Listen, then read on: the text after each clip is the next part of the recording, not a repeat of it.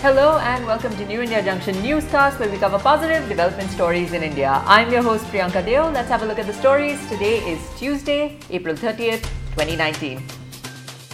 First up, international grants.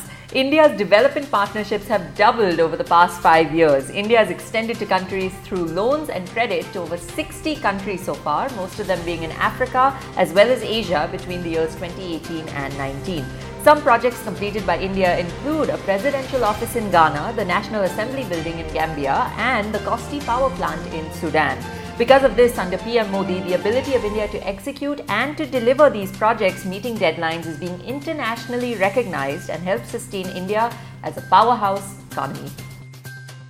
And next, travel and tourism. The travel and tourism industry of India is a significant contributor both to the global GDP and the domestic GDP, as well as to jobs in India. A report by FICCI and Yes Bank says that over 16 trillion rupees was created by the sector alone, and it's expected to double by the year 2029. This has contributed over 10% to the Indian economy and boosted the global economy as well. Factors for this growth include the NDA's e visa facility, which led to a surge in foreign tourist arrivals. The e visa facility has also brought India's rank higher in the World Economy Forum Travel and Tourism Competitive Index. In the International Openness Parameter, India is now at rank 55 in the world.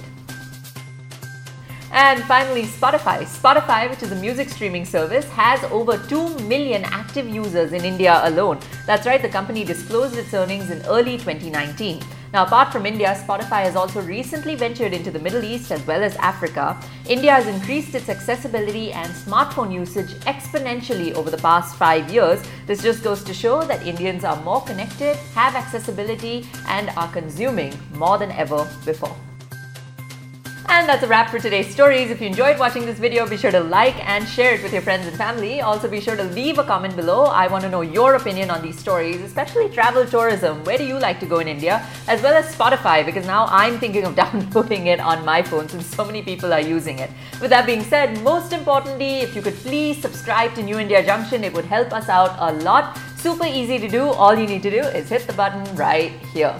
With that being said, we'll see you next time on NIJ Newscast. Stay tuned for more. Until then, this is Priyanka Deo signing out.